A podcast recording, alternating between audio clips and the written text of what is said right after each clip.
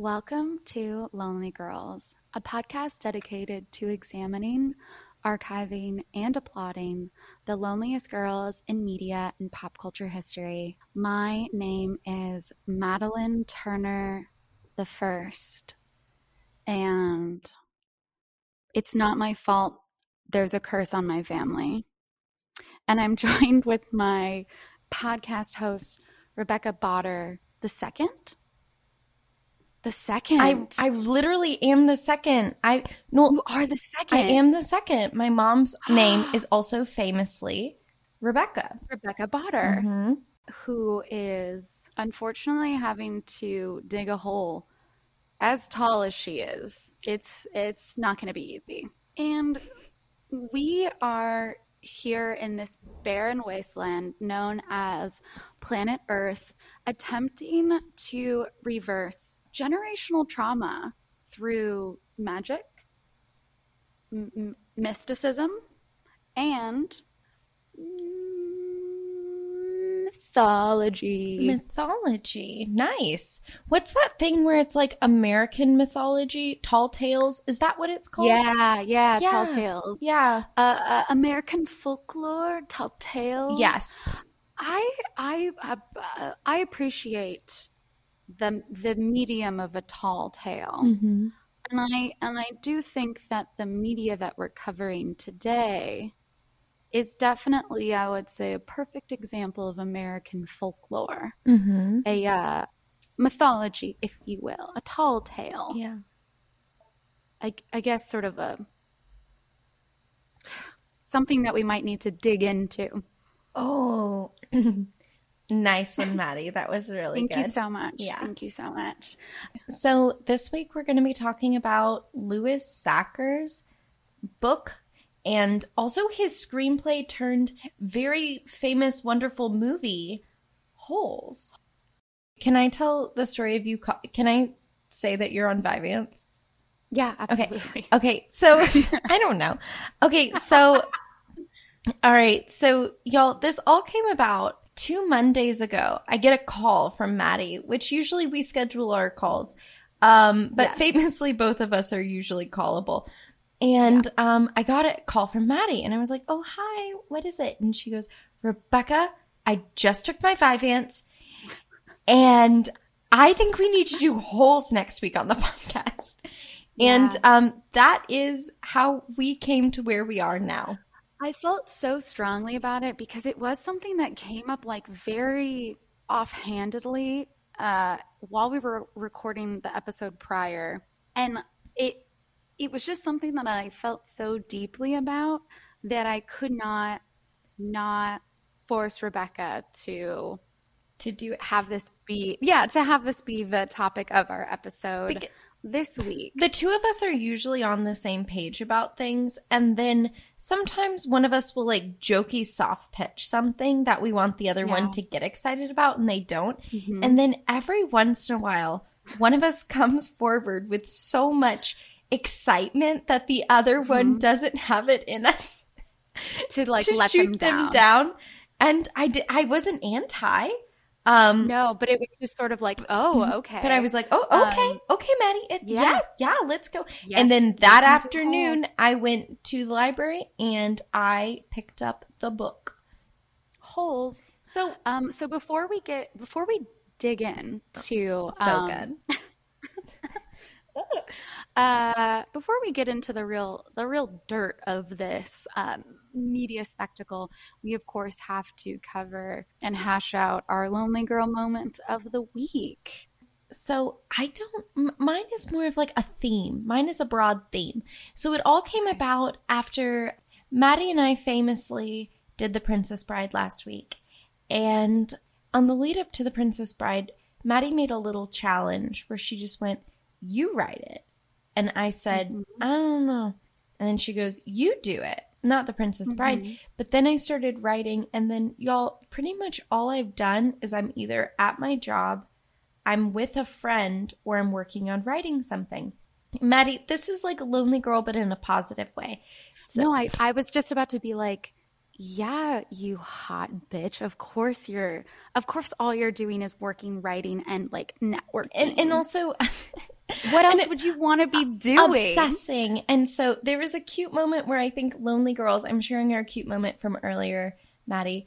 Um, Oh, yeah, yeah, where a I really was sitting moment. there and I like, I like famously work at Paper Source, and so I famously work at Paper Source. Paper Source sponsor me, and Yes. um, or sponsor the podcast. And I came home and I was writing, and I got to this scene where I kept thinking like, "I'll figure it out. I'll figure it out. I'll figure it out," and I never did. And I felt this like need to grab my phone, and I was like, "No."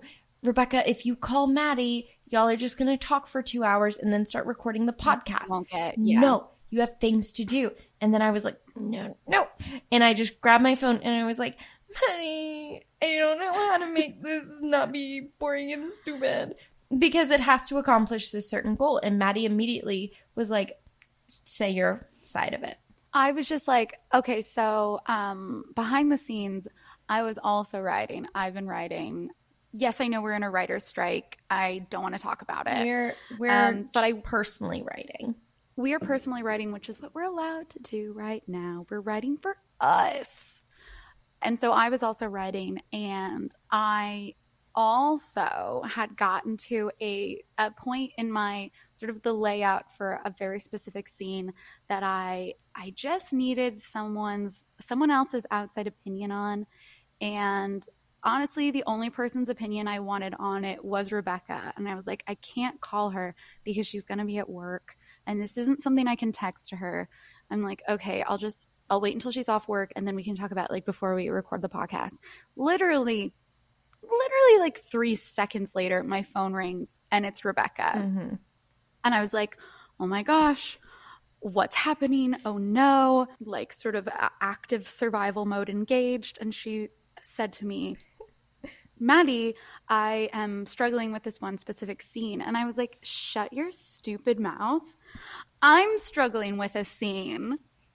And so we just got to um, And we like, be l- she- little creative fairy godmothers to one another. And I think, honestly, y'all, if anything, our podcast might be a sham because I just, I don't think anything, I don't think anyone fixes my writing like problems as quickly as Maddie.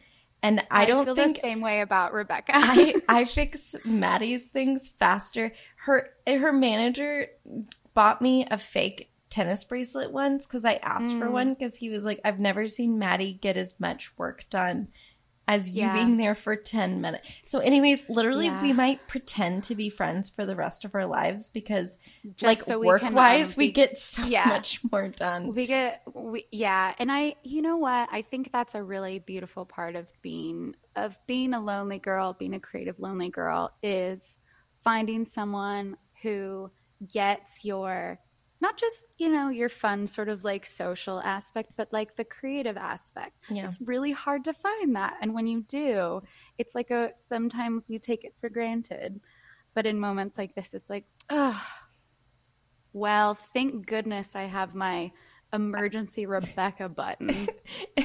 I'm so glad I have my second brain just in the fridge. exactly. To just sort of like, ooh, this one's not working that well right now. Um, Let me let hey, me tap in. Let me If I was refreshed and I didn't hate myself, what, what would I what would I do? do? What idea would I come up with? Um, No, okay, beautiful. so that's that's like that's my cute little lonely girl moment. love Is about two hours ago it. with you. Yeah. Okay, so tell me tell me yours, Maddie. Um, my lonely girl moment of the week, it was sort of spawned from I'm trying to enjoy evenings at my house alone, just me by myself, really indulging in simple simple joys, simple pleasures. And what I've discovered is the perfect recipe for that is mindless, entertaining TV and sort of like physical hands-on activity. So that might be a puzzle. That might be um, I don't know, crocheting. It might be some sort of craft.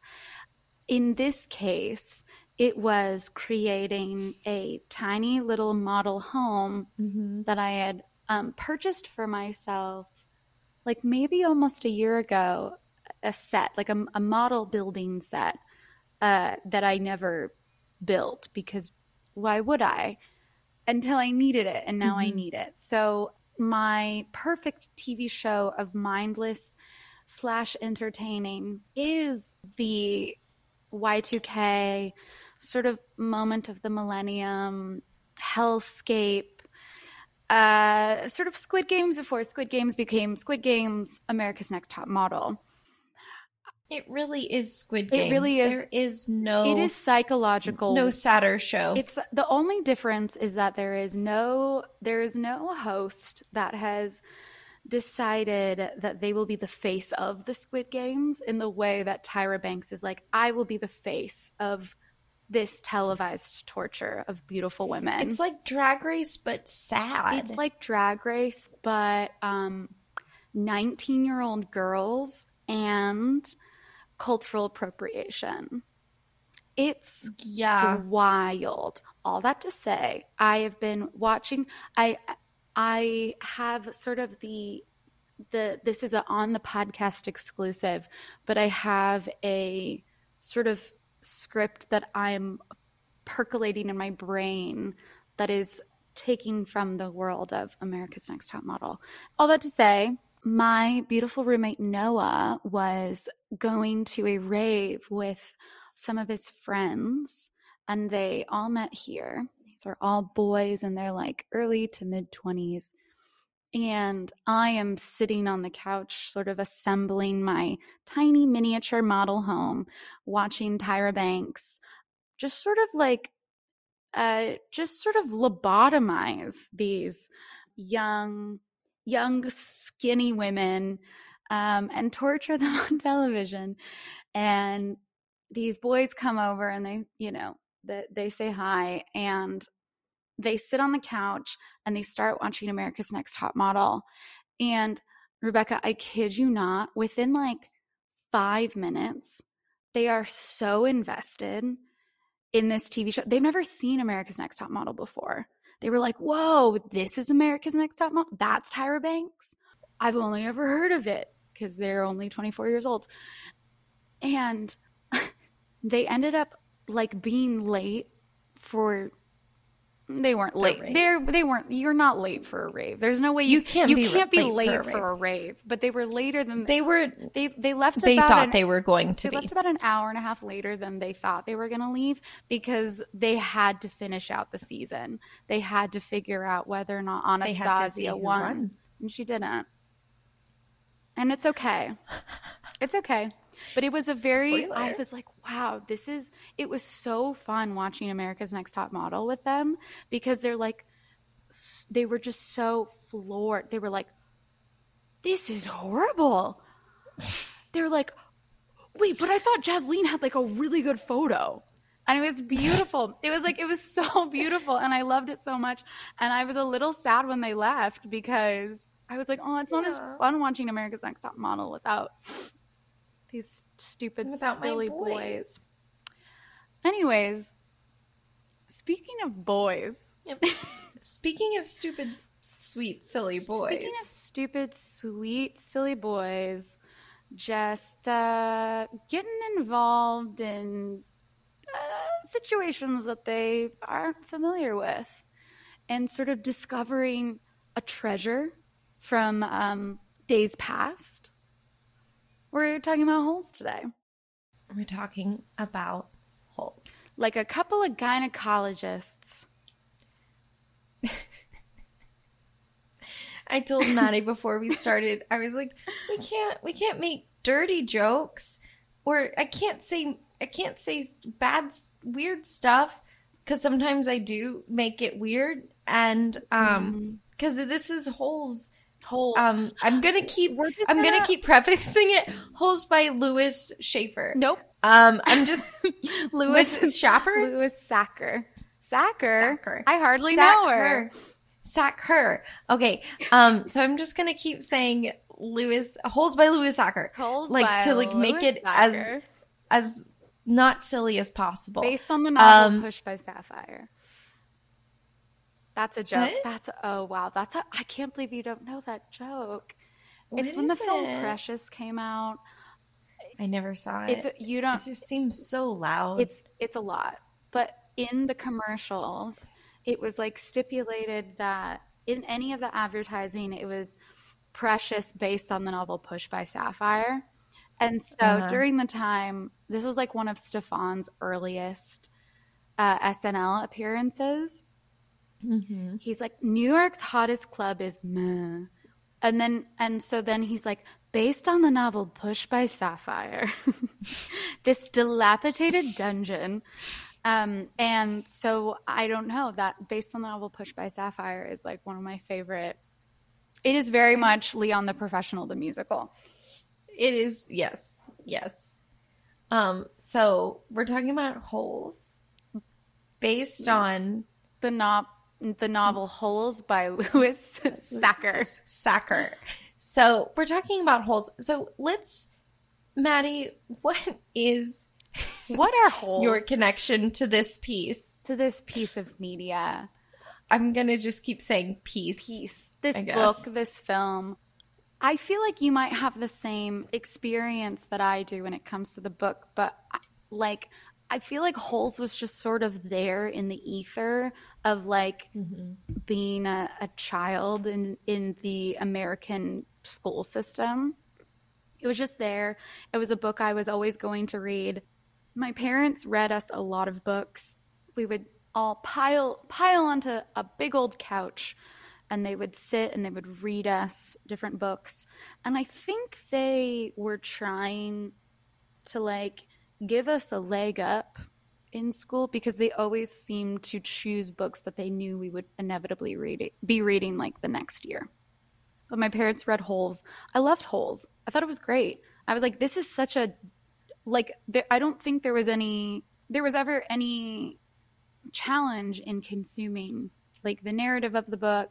And I Mhm. think like we were eight, nine when the movie came out, so it really like we didn't have to wait that long it kind of felt like as Holes was being introduced to me as a book concept, it was like, well, lucky for you, right here, right now, they're making it into a film. So don't you worry your pretty head. You'll be able to consume this via visual media versus having to actually read it. But both are great, and I loved both of them. What about mm-hmm. you?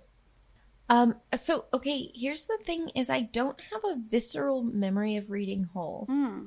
I definitely did, and I remember really liking it, but I had this visceral memory of I was in middle school PE and a girl was like, "Have you read this sequel to Holes?" Oh, which no one talks about and she was like, "It's really good." And then I read it and I was like, "This is really good." now, that is the um extent. that's the, that's the critique from a, a girl in middle school who had the most AR points in eighth grade wow. um, of the whole school. wow. But um, thank you. not the whole school. Um, so mhm. so in middle school, really, my critique of the the book Small Steps was this is really good, which it's just Hmm. armpit taking care of a girl who at one point has an epileptic episode. Is that the right word? Where she like has a seizure Yeah. on the front row, and then Ep- she yeah, yeah. meets this uh, pop star, and he saves her from being attacked by her manager at one point, and Okay. um, and then at the end he hears her voice on the radio, and the voice is small but not broken, and that's it. That's all I remember, and it's really stuck with me. wow. Anyways, I think about the sequel to Holes a lot, and I haven't read it in a very long time. um, so But but you didn't think about you- the the original narrative No, work holes. listen, it's very viscerally in me from middle school, so I had to tell everyone if you too know Holes 2 exists, aka Small Steps, please write in because I've never heard Please anyone except for that girl in middle school mail pe- us a letter uh, a letter. We and will a not picture of an you holding the book. holds 2. holds two. Okay, so for those of you who do not know, um, I'm sorry if you don't. I it's such a nice, easy read. If you're like, I did it I've never in read one Holes. evening. It's literally it is. I'm not gonna. I don't want to be like, oh, it is saddest. You did You know holes. And, you did some holes and. You know those people who do holes like, in one in one no, evening. when you were like, you know, if you're one of those people who's like, just the people in the street just going around shouting, I've never read Holes. Hey, I've never. I didn't go to school for holes. I didn't go to school for maths. You know, if you're one of those people, Yeah. um, and you don't know anything about the book or the film Holes, the synopsis is the book centers on Stanley Yelnats, who is sent to Camp Green Lake, a correctional boot camp in a desert in Texas, after being falsely accused of theft. The plot explores the history of the area and how the actions of several characters in the past have affected Stanley's life in the present. So that's sort of like the vaguest way of describing it. Holes ever. Well, How- and I just, yeah. one thing I should have said in the preface, I think I probably saw Holes intentionally the film once. And Yeah. then the book I read once and I enjoyed it. I got the gist, but that's it. So then when I reread the book last week, I was really surprised at how there's this light touch to it. There's this um magical re- definitely magical realism to it and it's actually a much lighter read and I think that contrast is why the book got so much acclaim initially is it's not just like life is hard, this is hard, this is bad. It's actually like a child in very real time experiencing this very traumatic experience that he will be going to therapy Yeah. for later. So, Maddie, Definitely. when was the book released and then when did the movie come out? So the book was released. Uh, Louis Sachar wrote the book, published it in 1998. And what's insane, you and I know the film industry. I mean, you and I know the famously we know the film industry. It only took five years for it to be released in theaters. That's wild. So I imagine like the product, the actual filming process. I actually do know this. The filming process took ten weeks in total, um, but pre-production probably like anywhere between like one to two years. So the fact that there was a book published, a script written, a, a cast assembled, a production actually happened in the in the span of 10 weeks and then a film advertised and sort of like put out to the world in 5 years is so insane. so hold on, hold on. You said a Okay. script written, but Yes, famously, I did. But famously there was written. there were two scripts written for Holes. So Louis Sachar was eventually uh, hired to write the screenplay adaptation of his own book, which is something we'll talk about in a little bit. But originally, before Louis Sachar came in on the film side, the Donnie Darko director Richard Kelly wrote a script adapting Holes, and I I haven't read it. I kind of want to. I think I might, you know, dive into it, but it's this sort of like weird post-apocalyptic. It's way skewed, much much for a, a more adult audience. And I think they were really excited about having Richard Kelly come in and adapt this book. And it turned into something that was so not the original source material Mm. that they were like, ah, we gotta pivot back towards a, a, a- more um, a more holistic place. And I think you and I have talked about book adaptations. We talk about this all the time. It's something Well, that means a we lot to talked us. We about it- books. And also famously, we just did The Princess Bride, which was also the screenplay was written by the author of the original book. which is the reason Famously. famously the reason why we started even uh, discussing this book is because to me this is one of the best and to a lot of people this is one of the best book to film adaptations and i think it's because the author of the book wrote the screenplay and I listened to a lot of interviews with Louis Sachar this week. And one of the things that I loved that he said in most of his interviews, it seems like he has kind of like a cut and dry sort of explanation. He's sick of talking about this. Yeah. But he's like, I didn't write the script to be uh, a page for page adaptation. I just wanted to write like a really good movie. Hmm. I think it's really important someone who understands and appreciates the visual medium. And Louis Sassaker, it, it's surprising to me that more of his books haven't been adapted onto screen Mhm. because he does seem to have a really great sensibility for the visual medium. I it, I exactly when I went to his IMDb, I was like, oh, surely he'll have more credits to his name, and he had like a few, but doesn't even seem like projects he was particular. It seems like he wrote some things for some cartoons in 2007, 2008 passively and it doesn't really seem like it's something he's pursuing because I don't think he wants to be in the film industry.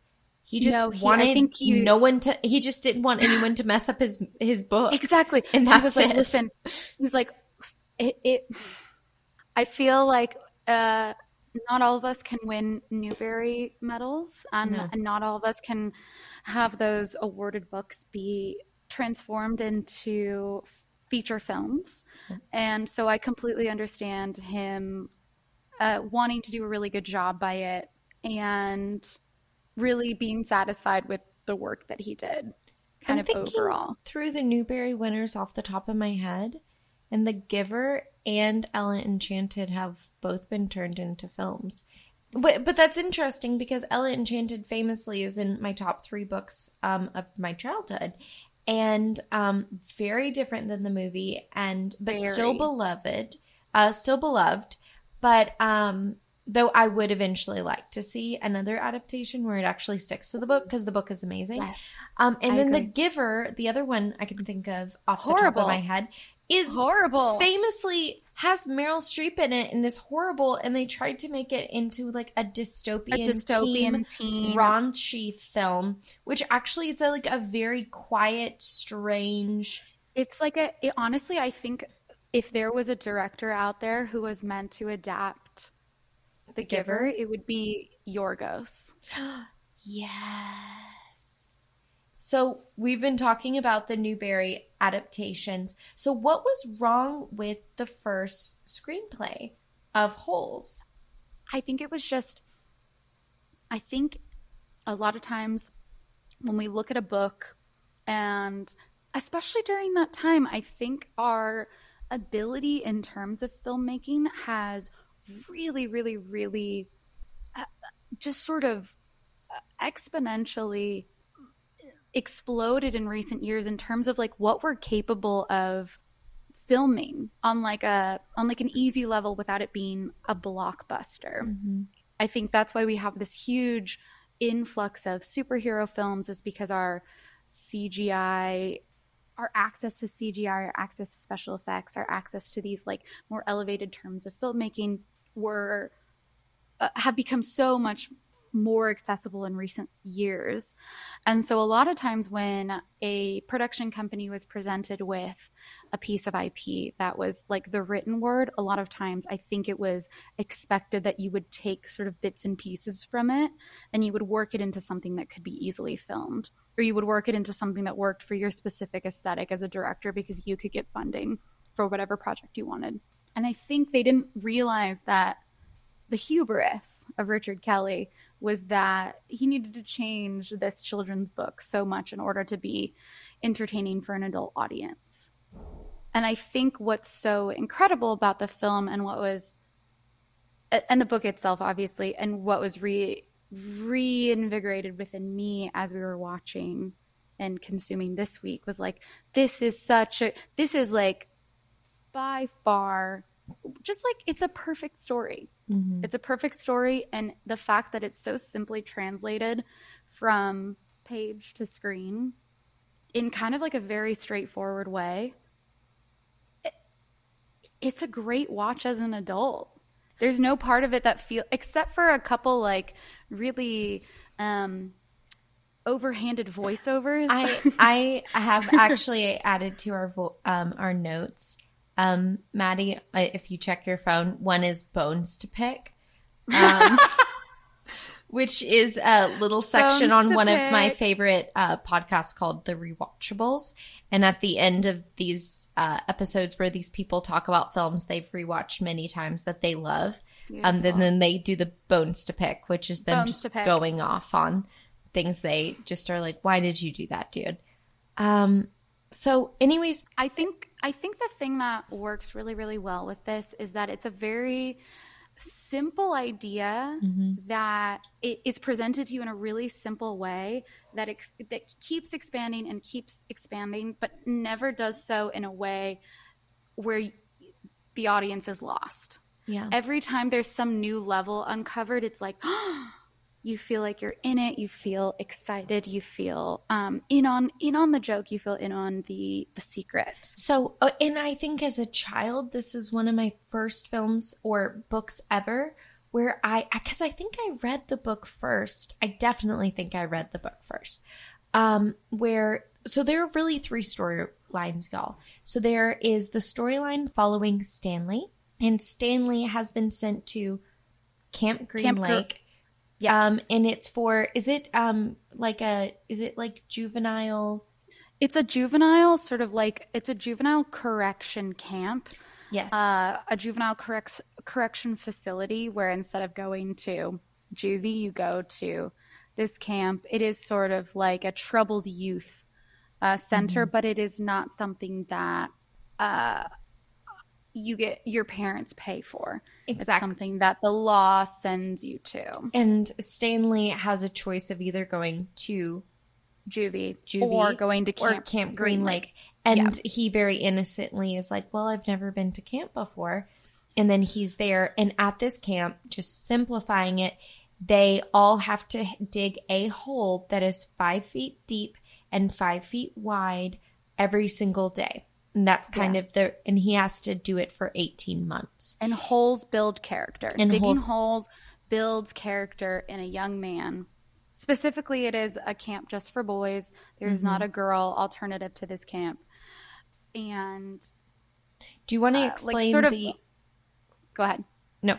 Do you want to explain? I feel like you'll do a really great job then telling the second stream of the story, which is KB. Um, oh, yeah. Well, yes. I think one thing I really love, and I think one thing that's like, I don't know, I, I love the idea of like someone being cursed. mhm. I think there's someone who like blames stuff on a, a, a sort of spiritual entity, a sort of a, a thing that's outside of their control. Uh, but Stanley like very quickly references the fact that he is he's always been unlucky. His father's been unlucky. His grandpa, his grandpa's grandpa has been unlucky because their family, the Yelnatses, are cursed uh, because of his no good, dirty, rotten, pig stealing great great grandfather who made a deal with a woman named Madame Zeroni back in Latvia, where he wanted to marry this woman, and her father would only give her up to the man who would procure the largest pig, the fattest pig. And uh, a local woman named Madame Zeroni said, I'll give you this little piglet if you carry them up and back down the mountain, let them drink from this stream, sing them a song like you do.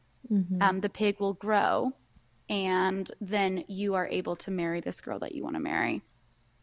But my my one stipulation is that when you have achieved your goal and you have given up this fat pig, you must remember to carry me up the mountain so I can drink from the well because this the, the water at the top of the mountain has healing properties in Latvia, apparently. This does not go to plan. Elya Yelnats is a, a young idiot boy and he falls for a, a young idiot woman like we do Mhm. and she is not she doesn't really want to marry him that much and he's so upset even though he has a pig that is ample in size he's so upset he immediately takes off he gets on a ship goes towards america and it only is isn't until he's halfway across the atlantic that he remembers that he was supposed to carry madame zeroni up on the mountain and one thing that she let him know just cautiously, just sort of a, and, a and pre- passively. passively was like, if you don't do this, Elya Yelnats, you and your family will be cursed for always and eternity. And he's like, I'm, Um, that lady was probably crazy. I'm going to go to America. I'm Well, going. One thing though I love about that bit of storytelling is he didn't intentionally be like, "That woman's crazy. I'm gonna ignore that." He is like on the boat, it's sailing away, and he's like, "Oh shoot, Oh my Shoot. God. shit, I forgot." And he he's like, "She's a nice lady, and I feel really bad. It'll be okay." But like, he did not intentionally leave. It like he realized it No, too late. he was just like he. I think he was just being young and dumb, like we, I think he just- we do. He was heartbroken. He was a- and I think He was that, heartbroken, and he had to go to America. And one thing I like that they don't really sort of scrub at too much that I remembered when I read the book is that he tries. The reason why he goes to the, to America is because Madame Zeroni's son Mhm. went to America before him. And she was like, Don't marry this dumb girl. Go to America. It's great. It's great. America's awesome. Go. Mm. And so he remembers that he wronged Madame Zeroni in a way. And when he's in America, even before he settles down, he like, he's constantly looking for Madame Zeroni's son so he can like break the curse or like at least get some word Mhm. back to her. So he is, he's not a bad guy. He's just, he just made an unfortunate decision. Mhm. And as we know from our Miyazaki episode, there are no good or bad people. there are just they're only- consequences. There are decisions and consequences. Yes. So that is Stanley Yelnats's no good, dirty, rotten, pig stealing great great grandfather. And the he, he's sort of known in his bones from the, the the day he was born, in the same way that we knew about holes from the day we were born. Uh, it's just always been there. His his lack of luck has always been there, and it's something that feels very ingrained within him. It's just sort of this inescapable thing that that his father has given to him, that his grandfather has given to him, and it, I think one of the reasons why I like Stanley as a character is he doesn't really like. He's never like, oh, this is so unfair that like this happened. He's like, Mhm. well, I'm cursed. I've I've got a, great great grandfather who did some really dumb stuff, and so that's on me. Sorry, guys. Mm-hmm. Uh, it's it's inevitable. It was going to happen anyways. And alongside of that, we have our storyline three, which does involve the Yelnats lineage in a interesting way.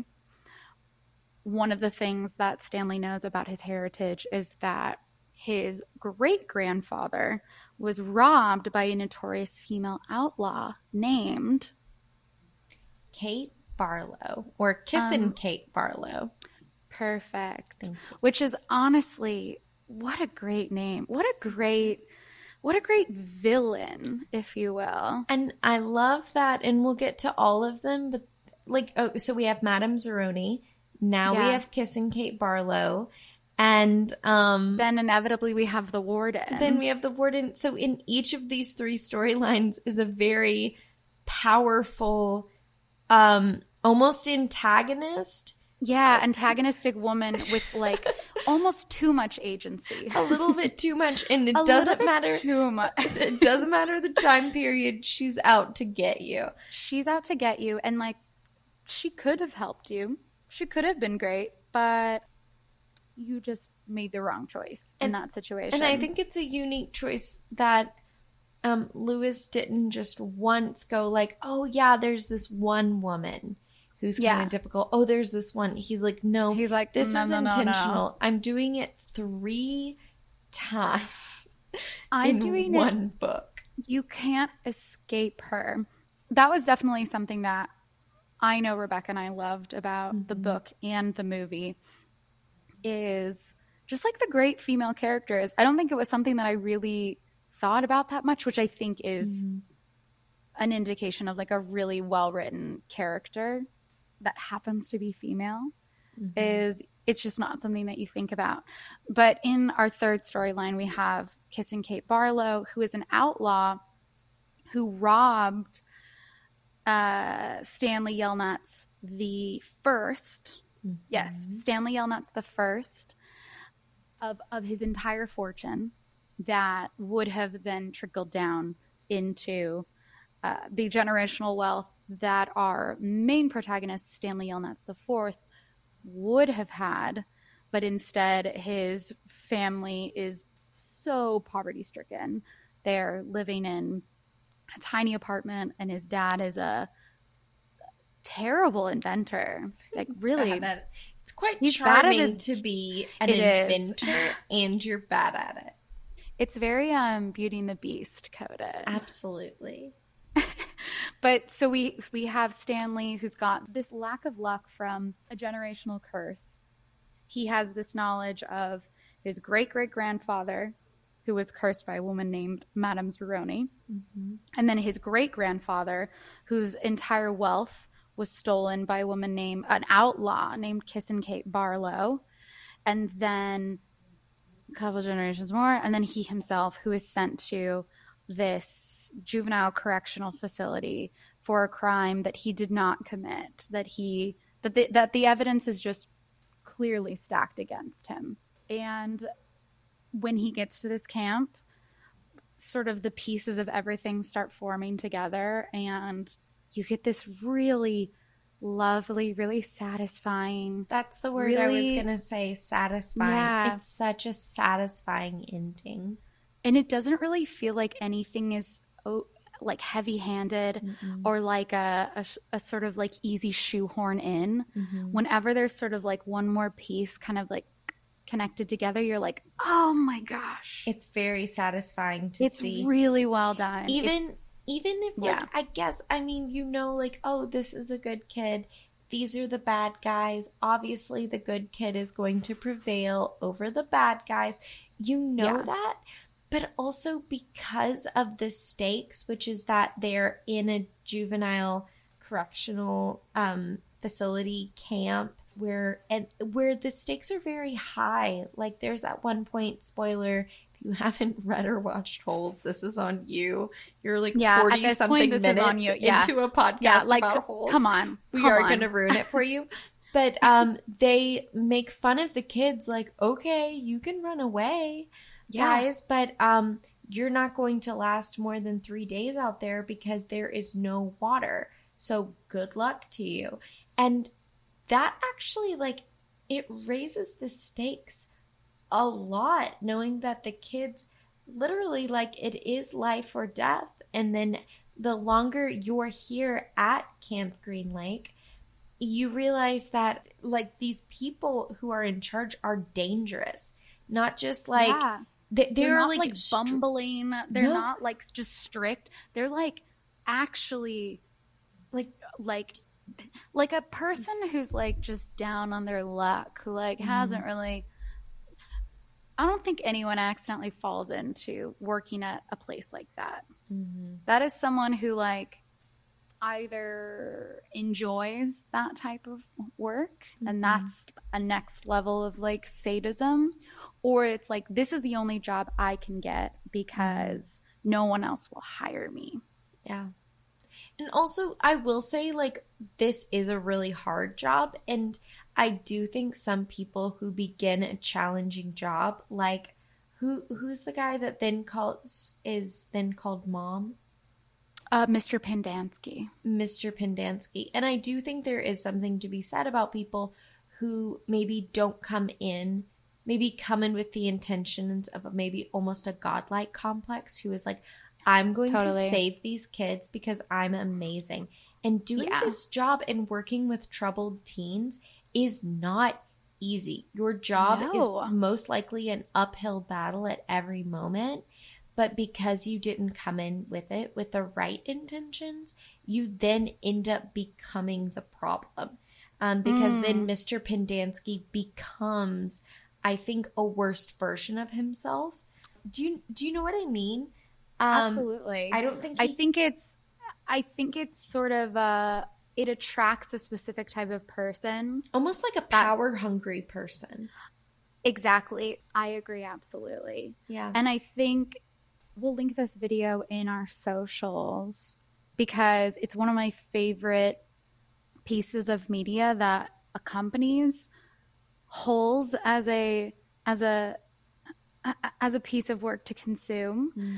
um, and it's about holes and the prison industrial pipeline and it raises a really like i don't i don't i actually know for a fact Louis Sachar did not set out to write a really nuanced compelling argument for um, sort of race relations poverty and in, uh, incarcerated youths and sort of like the generational trauma that stems from uh, that type of environment but he he unintentionally wrote uh, uh, such an incredible piece of work that attempts to peel back the layers of the root of the problem Mhm. in those ways. And so they talk about this video essay that we'll link. The video is called Holes and the Prison Industrial Complex.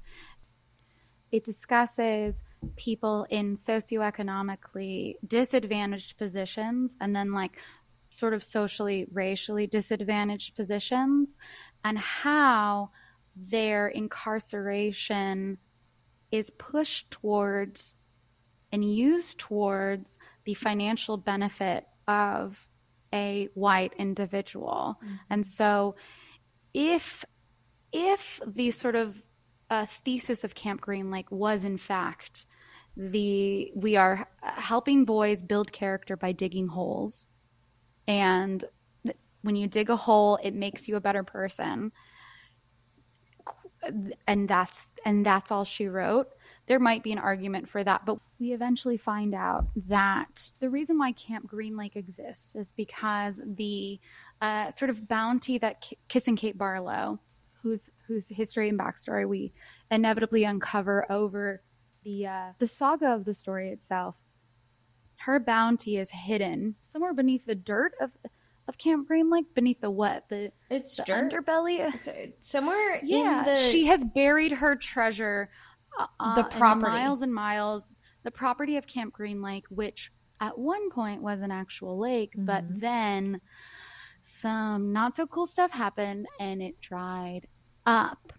And the family that owned Camp Green Lake, the Walkers, destitute because their source of the, the town that they created their their resource their, their their lake their green lake has been dried up and so they are desperate to find kissing kate barlow's treasure Mm. and it turns out in a in a shocking turn of generationally traumatic events the granddaughter of uh, Trout Walker whose family owns owned owns this piece of land is the warden yes. and she is she has created this camp under the guise of a juvenile correction camp but it is actually a means to gain free labor in order to profit from this free labor that these young men are giving her while they are not going to school they are getting fed nutritionally vapid meals Mhm. and they are essentially providing free labor for nothing in return other than the mistakes of their youth, Mhm. which is unfortunately a very direct correlation between the US prison system right now and the way that inmates are treated and exploited for their labor Mhm. not cool. We will link the Video. the video essay. We'll link the video essay on all of our socials. I think it's a great watch. The YouTuber has a bunch of other great videos, but this is one of my favorite of hers. And I think I love I love that I, I just think it's such a great book and on so many different levels on a on like a very socio-political level and then also kind of like a f- literary fantastical level. It's- It's, a great It's book. a it's a fantastic book. And I think often. And you want to know what it also is? What is it? It's a great movie. Maddie, do you think it's time for us to go into the. the. the. The Filmmakers filmmakers lens. Let's do it, Yeah, Maddie? I think so. Let's do it. So Maddie and I famously were on the phone, which felt very pure in like middle school to me. Like Yeah. like uh, me and a friend were like watching like Dancing with the Stars while on the phone with each other. Yeah. We didn't have much to say, but we were on the phone. Yeah. And it felt very pure like that to me, us being on the phone and watching holes.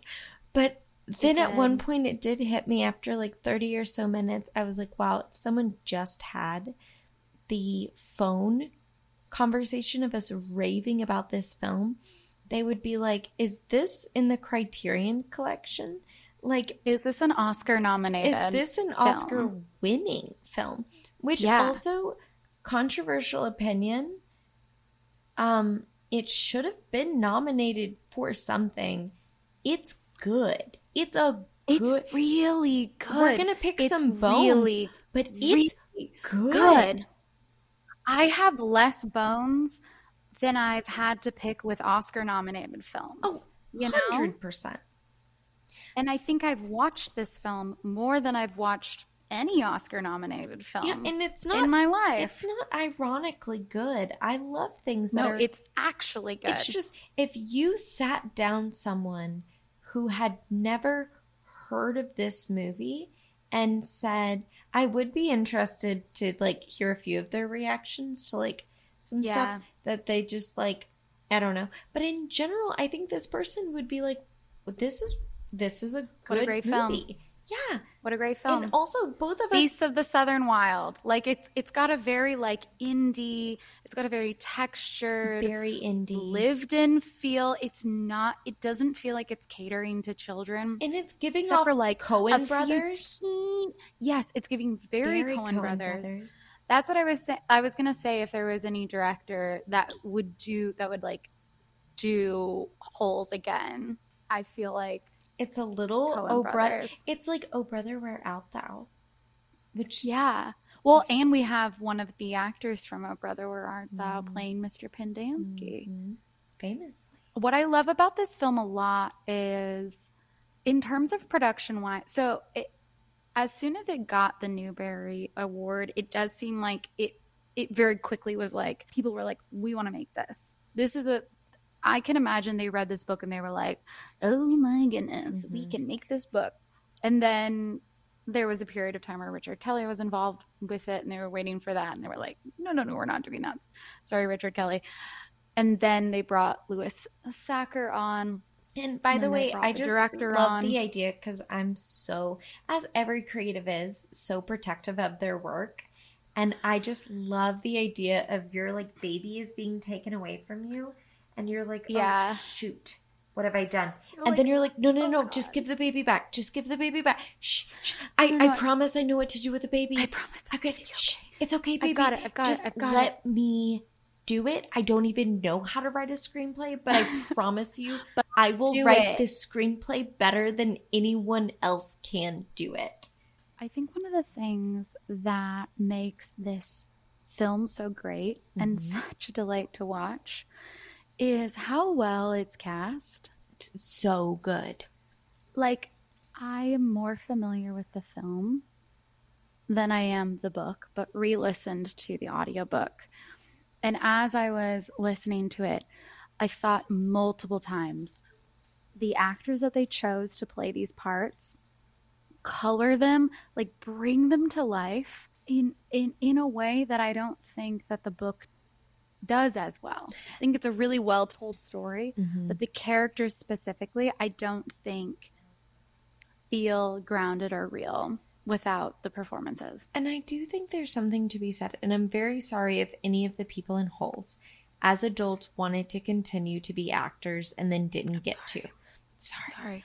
But I think there is something to be said of like a child actor sometimes when they come in, play one role beautifully, So well. and then you never see them again because it almost, you're just kind of like, yeah, that was x ray.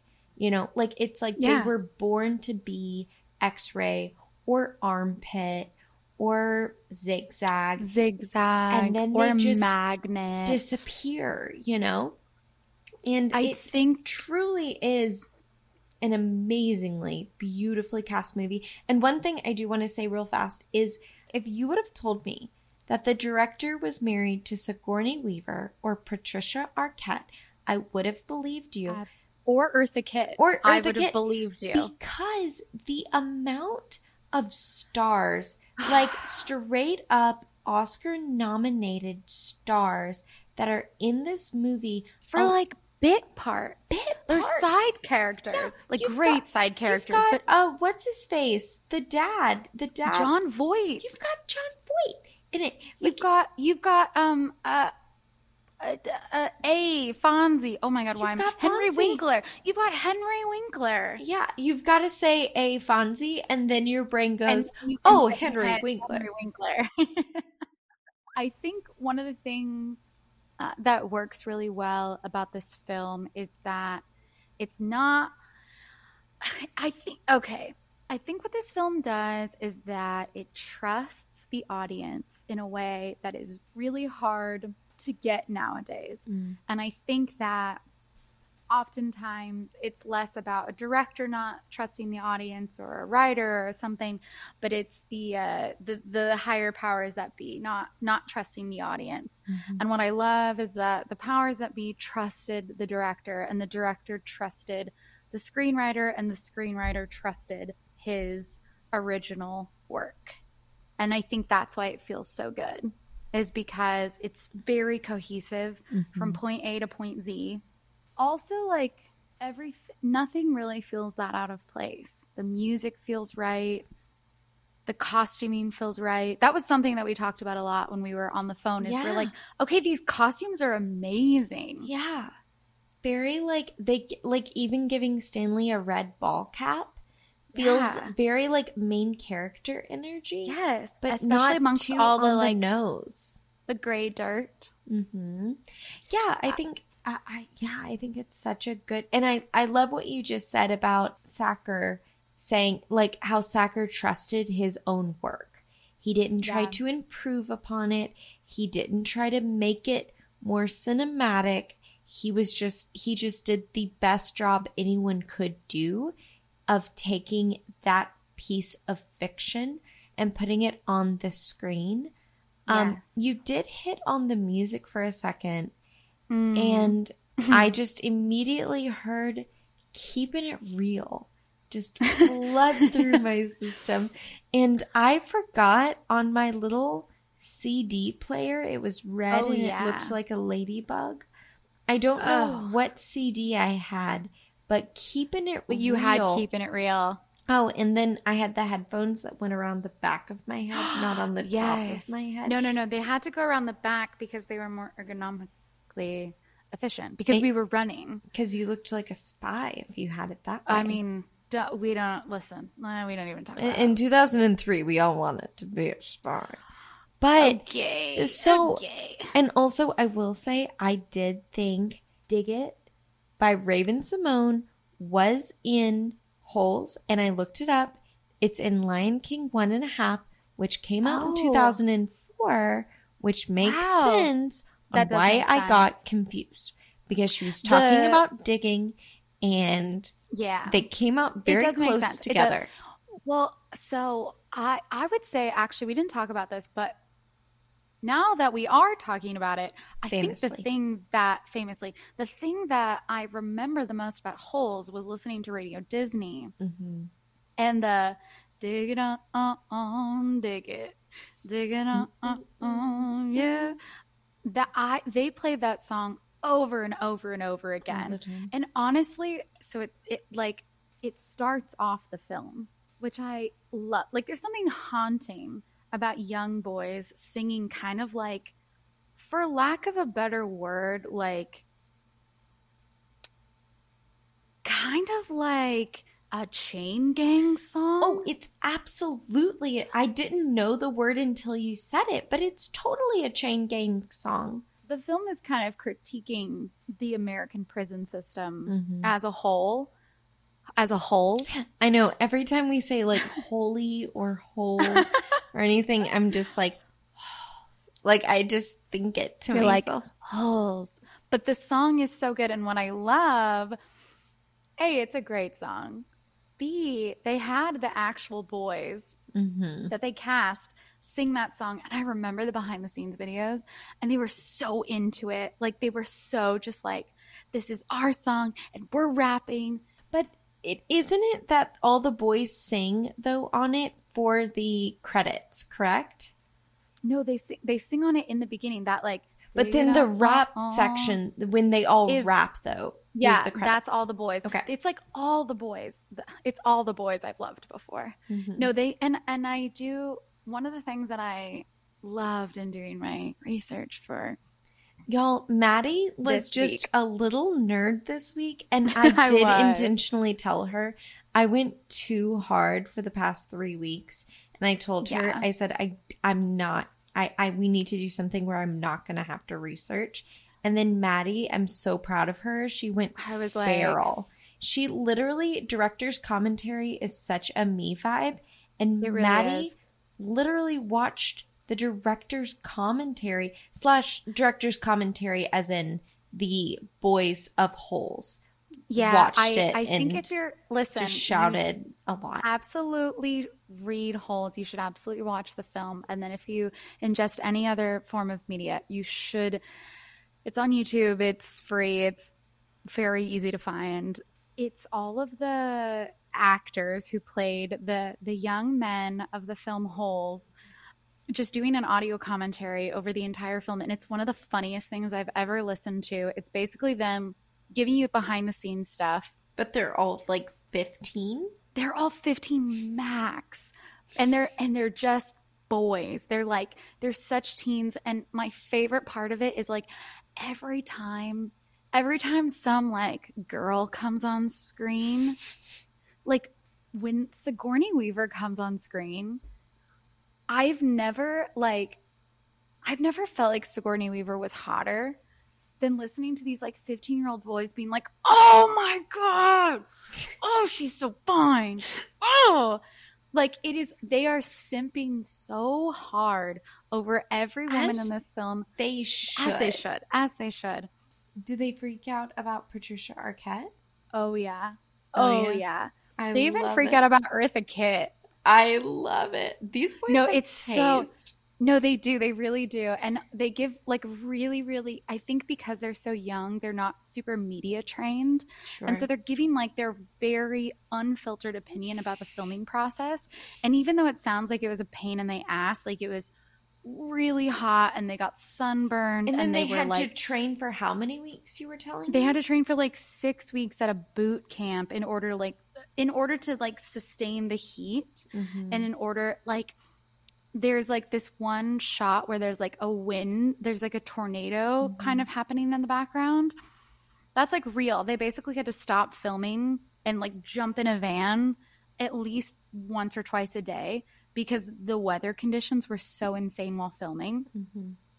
and even in spite all of that, all of them are so excited. Like they just they love this film so much.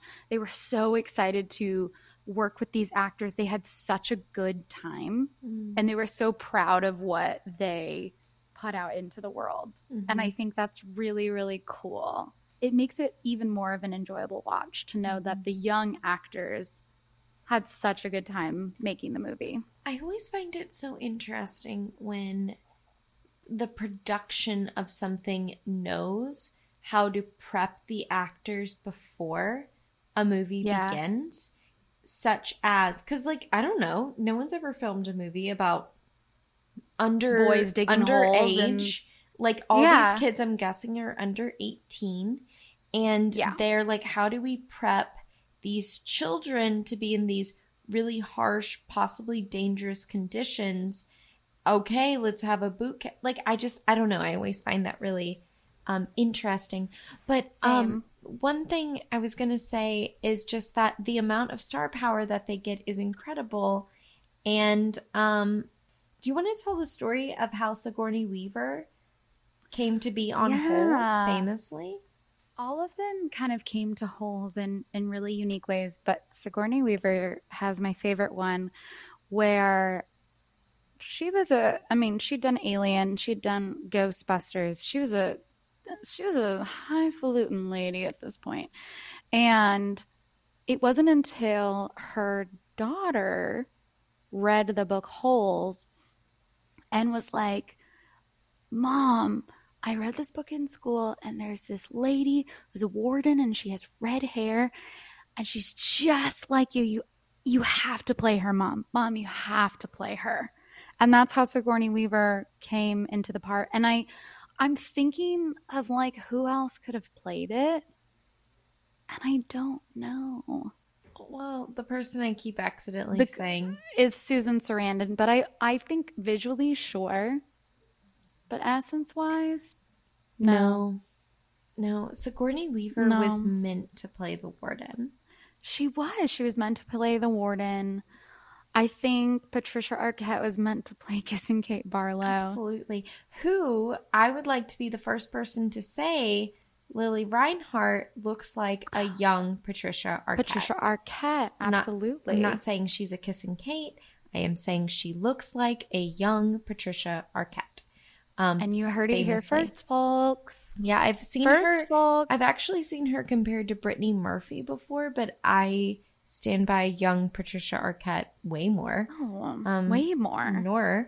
So I think this is a nice time, maybe, and we'll bop back in and out of talking about the t- um, film, but to talk about the context of this movie coming out Oh on my God, in Disney in, 2003. 2003. Maddie, what were the other movies for the peers of, or what were the other movies coming out for the same children who were watching Holes? Because y'all, Holes was a very um intellectually a- interesting film. Yes. And it was just shoved into the same lineup of like one of the Airbud Spy Kids movies. 3D game over. Yeah. Um what other ones? did- uh, Agent Cody Banks was one. Oh my gosh. Um, the Peter Pan with the boy that everyone had their The sexual awakening with. Peter Pan. don't- Jeremy Sumpter. Yes, it was also a, famously horrible seen. year for Rom-coms. that we discovered. But like uh, like Eloise at the Plaza came out Mm-hmm. in two thousand three. um, Brother Bear, Secondhand Lions, cheaper. But Freaky Friday came out. Um, Cat in the Hat. Um, Dakota Dakota Fanning. Dakota Fanning. Um, What a Girl Wants. a Lizzie Wow. McGuire movie, and literally on Disney Channel, I feel like they were like, They would All right, first, all- guys, we're gonna be watching Brother here's Bear Friday night a double feature. literally Brother Bear in holes. And yeah. those freaking people who ran like Disney Channel did not blink. So Holes being a very complex, dark, like, but also beautiful film was on Disney Channel all the time. all the time and i do think that i i think that like when you say holes you're like okay disney's holes like if you're Mm-hmm. i'm an adult Yes, you are. It's not funny i'm an adult Mm-mm. i think if you are an adult who has not revisited holes in a long time i fully recommend it I I think the the acting is phenomenal. I think the story is incredible. I think the music is exceptional. I think it should be adapted into a musical. Famously, we how much time have we spent, Maddie, discussing holes? The Holes musical? the, the musical. holes. So famously, famously, um, it was Maddie's we- initial idea. Full cred. When did at what point in the film did this come up? Holes the musical. I don't know. It was probably at one I point feel like where it was- they're digging holes. I was just, I think a, a sort of running joke in, in in the things that we watch is could this be a musical? And Which this- should be a this this should be a segment of the podcast is could this be a musical? And the answer is yes. Is like yes. Princess Bride, I I bet they I don't- tried to turn that into a musical. I don't know. I think I it's better say- a film. I say nar, but Ghibli films, no. no.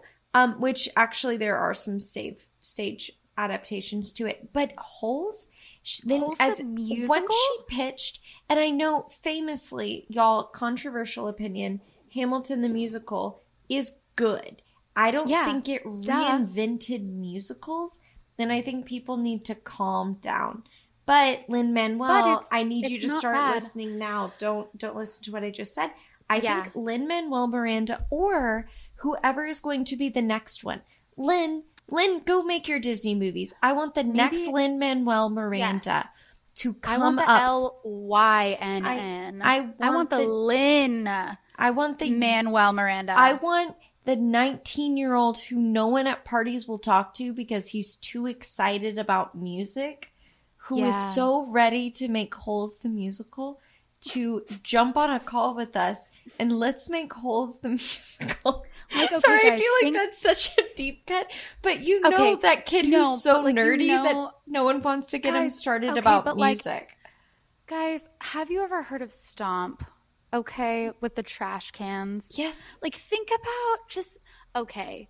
yes. Like also just on like a on like a uh, like a a production level, the setting just being a barren wasteland, maybe occasionally a barren wasteland with some rocks and these like the the boy it's like little orphan Annie. It's a hard knock life. Literally, us y'all, you need shovels.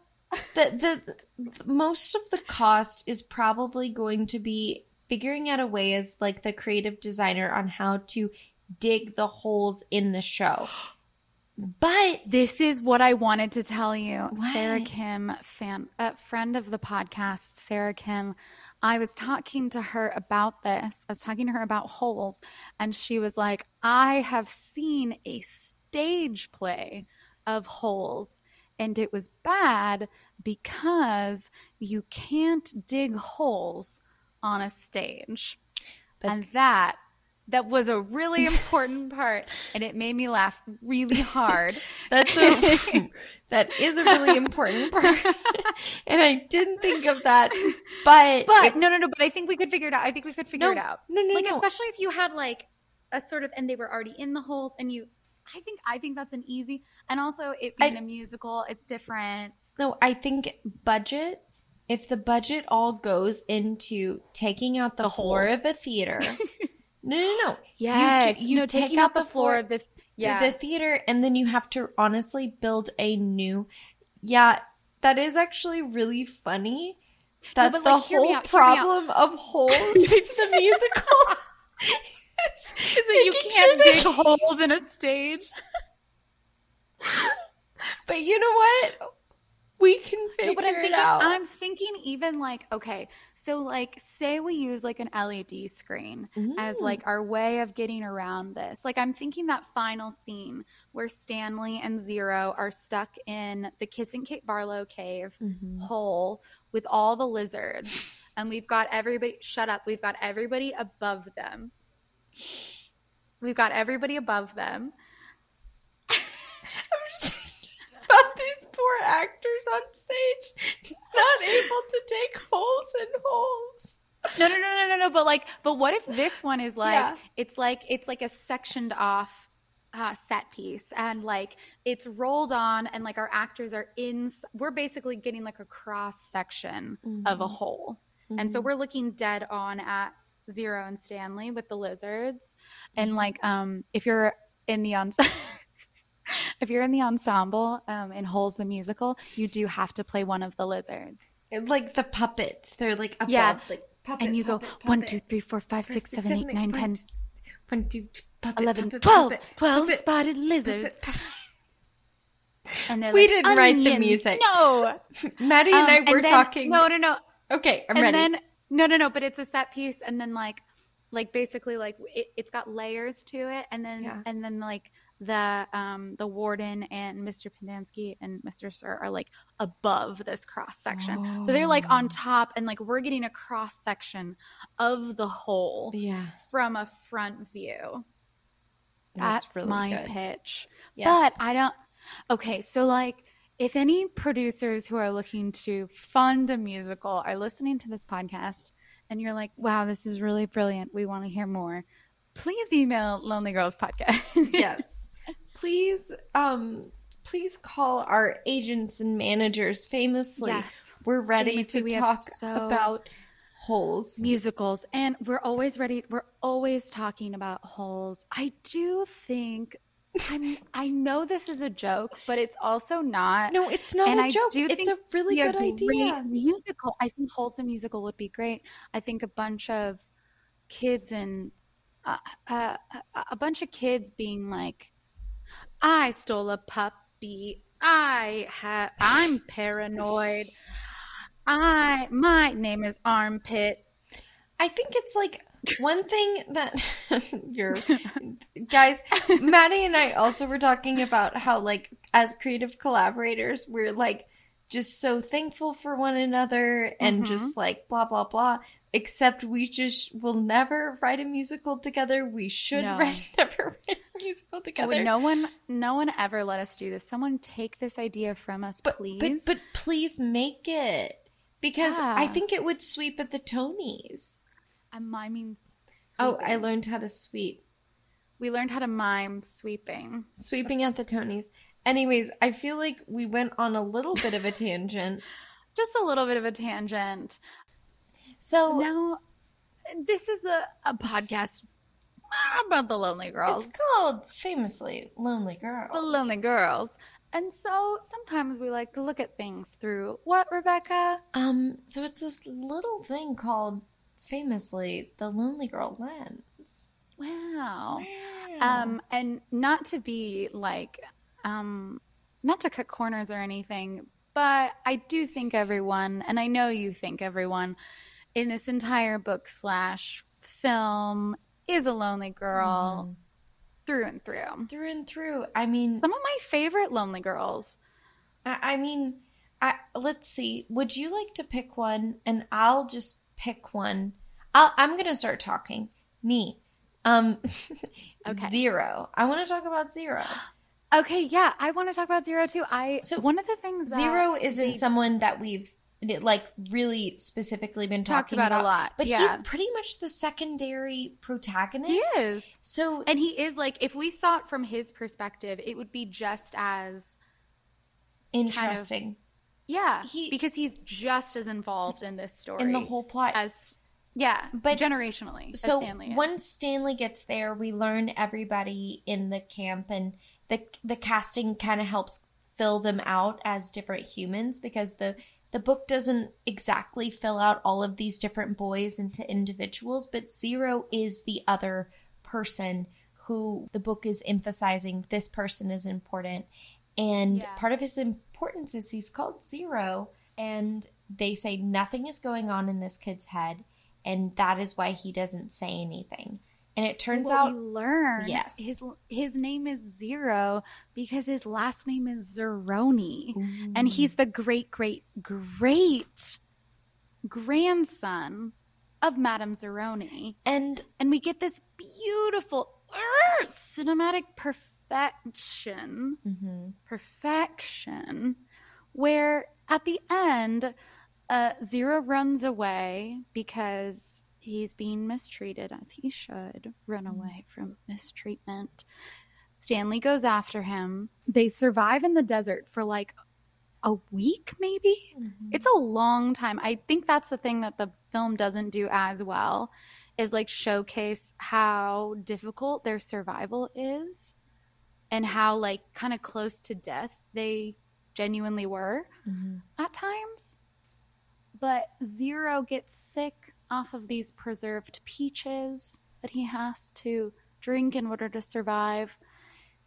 And in order to make it, they go to this place called God's Thumb, and there's water there. And Stanley carries Zero up the mountain. Which famously, we're gonna. I mean, we really only have, I think, two major bones to pick with the film. But I guess we might as well just bring up one of them. We might as well get into some. We might So, as well dig in. one of the you reasons saying? we love the book and the film, Holes, famously, is it doesn't treat the audience like they're stupid. It gives us all the Mm. information and you can put together all of these pieces as quickly or as slowly as you want to as a child. It took me a very long time uh, to, It'll be something that you're like, have everything fall oh, into place. You're like, wait, now I'm 10 and I'm just getting this? That's crazy. But in the film, there is this cheap moment where Stanley is carrying Zero up the mountain as um his great Grandfather. as his great great his great great pig stealing great great grandfather Great- great- was supposed to carry Madame Zeroni up. So then there is like this voiceover of it's Madame Zeroni's um, yeah, Eartha it's Kitt's- Eartha. It's Eartha Kitt, and she's like, and then you must carry Madame Zeroni up the mountain. and it's and it's over him carrying Zero up, and then both of us were on the phone and we were like, And we're like, Hate boo. this. hate this because it's like the whole time one of the beautiful things about holes is that it treats the kids like they're intelligent enough to figure it out yeah. whether they figure it out fast or slow um i was one of the ones that i had to be reveal had to actively happen for me to realize it's, o- that- it's okay. that Uh, it people grow, happening. people change. people grow people, people, grow, change. people, people change. But um but yeah, and then I guess let's just do our other bone to pick. What is that song called when kissing Kate Barlow comes through the town? It's like, okay, so the music in Holes, 98% of the time is like awesome. Awesome. It's like genuinely like sickening for a children's film. However, there are two musical beats. One happens when Kissing Kate Barlow, played by Patricia Arquette, and Sam, played by Dule Hill, is so hot. Oh my god, so hot. Uh, have their romantic kissing scene in the schoolhouse when it's raining, Mm. And um, there's just like a woman singing, and she's like, "This is the best kiss." That's not what it sounds like, but that is my pitch for Holes the musical Yeah. that I've ever had, and it's bad, and it's really bad. It's it's like I want to be the Dixie Chicks, sorry, just the Chicks, and it's not. And then the second bone to pick is a moment where after Sam has died, unfortunately, very traumatizing, and Patricia Arquette, aka Kissing Kate Barlow, decides it's time for me to become the woman. It's time for me to girl boss slay Hunty And it's after And- her love was killed. Um, and killed because of inter because of racism. Because of racism. one yeah. interracial kiss happens, and just a just a kiss. all hell And breaks Sam- loose. and the Sam the must be schoolhouse that he spent months rebuilding Mhm. must be burnt down, and Sam must be murdered. And his oh my god, and the donkey. That is like when they shoot the donkey. I was like, this is not a kids film. So in and they show it on Disney Channel, y'all. But one I thing know. Maddie and I were talking about that's so interesting is for one perfect casting of Patricia Arquette is that she gets to play her like womanly, warm feminine, and then She's she like, gets to play "Sam." then she gets to play crazy and the little switch she does is fantastic. Um, because it's not it's not overt it's very subtle It's very subtle, but I do think like to be able to pull off someone who plays a gentle school teacher all of a sudden to a murderess. murder Yeah. a murderess It's- a, ro- a, ro- a robber A murderess. robber. Yeah. But I just think um, Kate Barlow loses all faith in humanity. And um, and she loses it. she like literally loses it. And i think she has nothing else to lose to the point that she grabs a lizard when she's ready to die. And um because when she is being held up at gunpoint and they're like tell us where you buried it. And she laughs she's at like him you and your children and your children's children oh wait hold on i'm gonna use my cat as a prop yes you and your children and your children's children You got this. search will search as, uh, and you'll never find it. And they don't. That's the crazy thing. That's the thing. And then that's like another generational curse that's laid.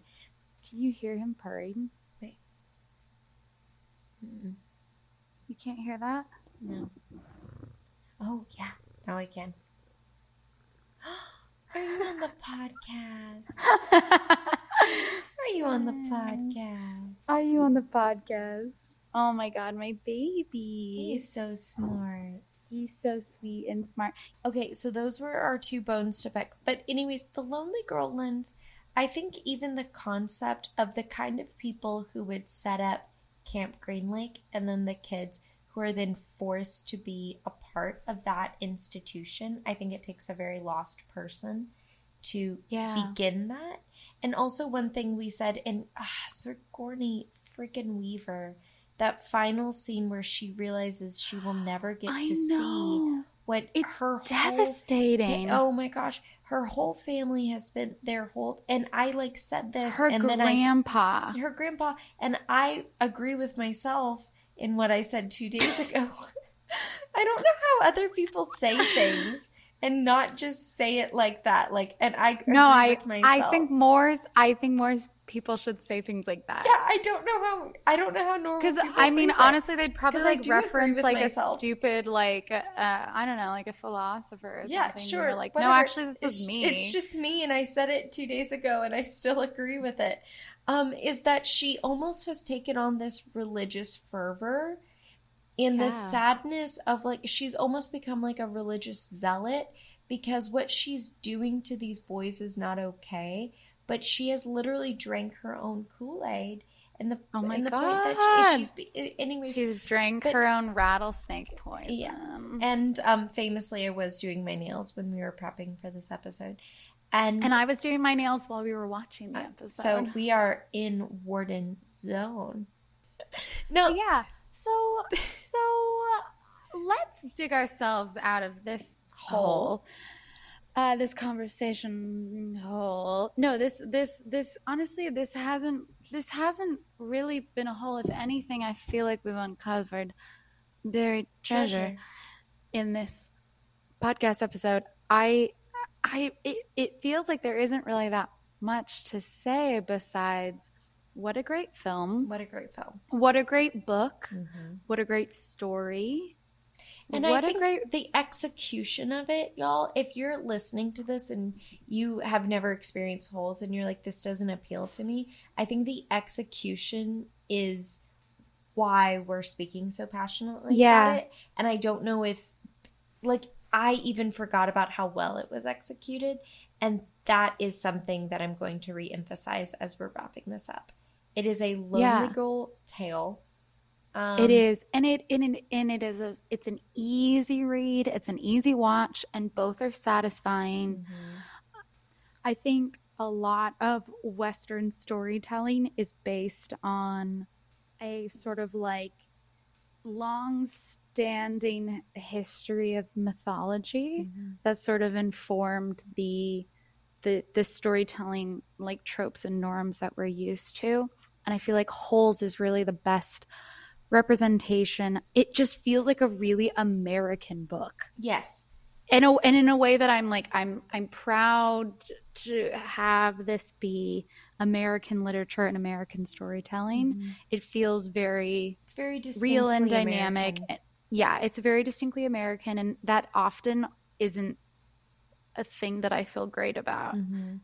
But I do with holes, and so I think if that's something that you're interested in and searching for, you should watch, read holes. You should read then watch. Yeah, and then read, watch, and then watch the boys watch holes. Yeah. Um, exactly. Yes. Famous. It's worth it. Yes. Rebecca, did you um wait, did you come up with um did you come up with a nickname for me? Oh shoot. Can I tell you the one that I came up with for you? It's not that clever. Oh gosh. So in the movie Holes, sorry.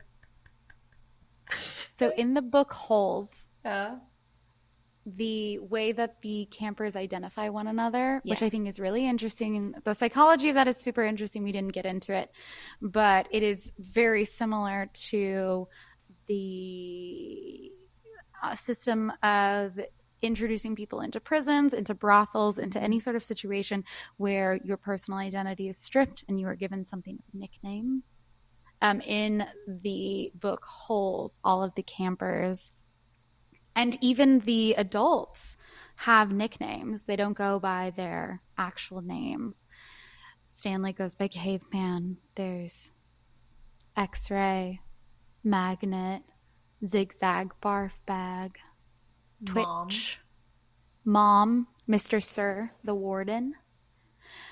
Uh, and so I tasked Rebecca with coming up with a nickname for me, Mhm. and I would come up with a nickname for her. And the nickname that um, I came up with for her is Tiny Baby. Aw. Which like if I was like, I was like, get up, Tiny Baby. And famously famously like if I really love someone, then their name is Tiny. Like if I know Maddie is calling Yeah. me because she's sad, I don't answer and Yeah. go, "Hey Maddie." I go, "Hey Goes, "Hi, Tiny." Tiny. hey, Tiny. Because you're just Hey, a tiny tiny, little baby. baby. So yeah, I, I think your full nickname would be Tiny Baby, Mhm. and then in sort of more casual situations, I'd call you Tiny. Oh, that's really good. Yeah. I, I think I would call Maddie Wonder Kid because you could say it in a really complimentary way. Maddie and I once were on the film. really we were, sarcastic. exactly. I could say it in a really mean way. You're like, okay, Wonderkin. okay, Wonderkin. But um, no, Maddie and I once got on the phone and we were like three adjectives, three adjectives. And mine Mhm. just had to do with how I'm very emotional. She said passionate and then emotional. And then something else, I think, to do with all of my feelings. Do you remember what they were? No, I said I was like you're passionate, you're like loyal, and you're like determined. And all of those are very emotion based. And then I started Yeah. off, then I went next and I told Maddie she was stubborn. And she goes, Hey, I started, I did, I was really nice. And I was like, No, no, like, I stubborn is not. I mean, it's not always a good thing, but I stubborn is yeah, not but sometimes it can thing. be okay. Yeah, but it's like Wonder Kid. Okay. So I, think like that. I like so you could be tiny and I'll be Wonderkin. Tiny and Wonder Kid. That's cute. I think so too. that's we did actually a good job. that's adorable. I like that. That feels really right. That we're just we're just small and smart. small and smart. And if you want to be like tiny and genius along with us, um, go ahead and um, just like type into your search engines, no preference, uh, the Lonely Girls podcast. Mhm. And whatever comes up is the one that you should subscribe to. If you care about me specifically, if you care about this little wonderkin specifically, uh, you can do at Turner Madeline on Instagram and at Madeline Turner on TikTok. Mhm. And then if you're wanting to follow me, Rebecca Botter at Instagram and Botter Rebecca on TikTok. And you definitely need to be following the Lonely Girls podcast. And please, please, please, please, please rate it. I don't know what it does except make me happy when I see the rating go from this many five stars to another amount of five stars. And we're kind of really unhappy. So, So- if you, if, if our happiness depends on you, Mm-hmm. so do it. And then famously, this episode was edited by Edited by our lovely producer, Darcy Brown. Hi, Darcy. And our theme song is by none other than Vanessa Carlton. Lonely Girls, as always, remember to stay lonely. but not alone. Bye. Okay, bye. Sweet sad songs. Sweet sad songs. Sad.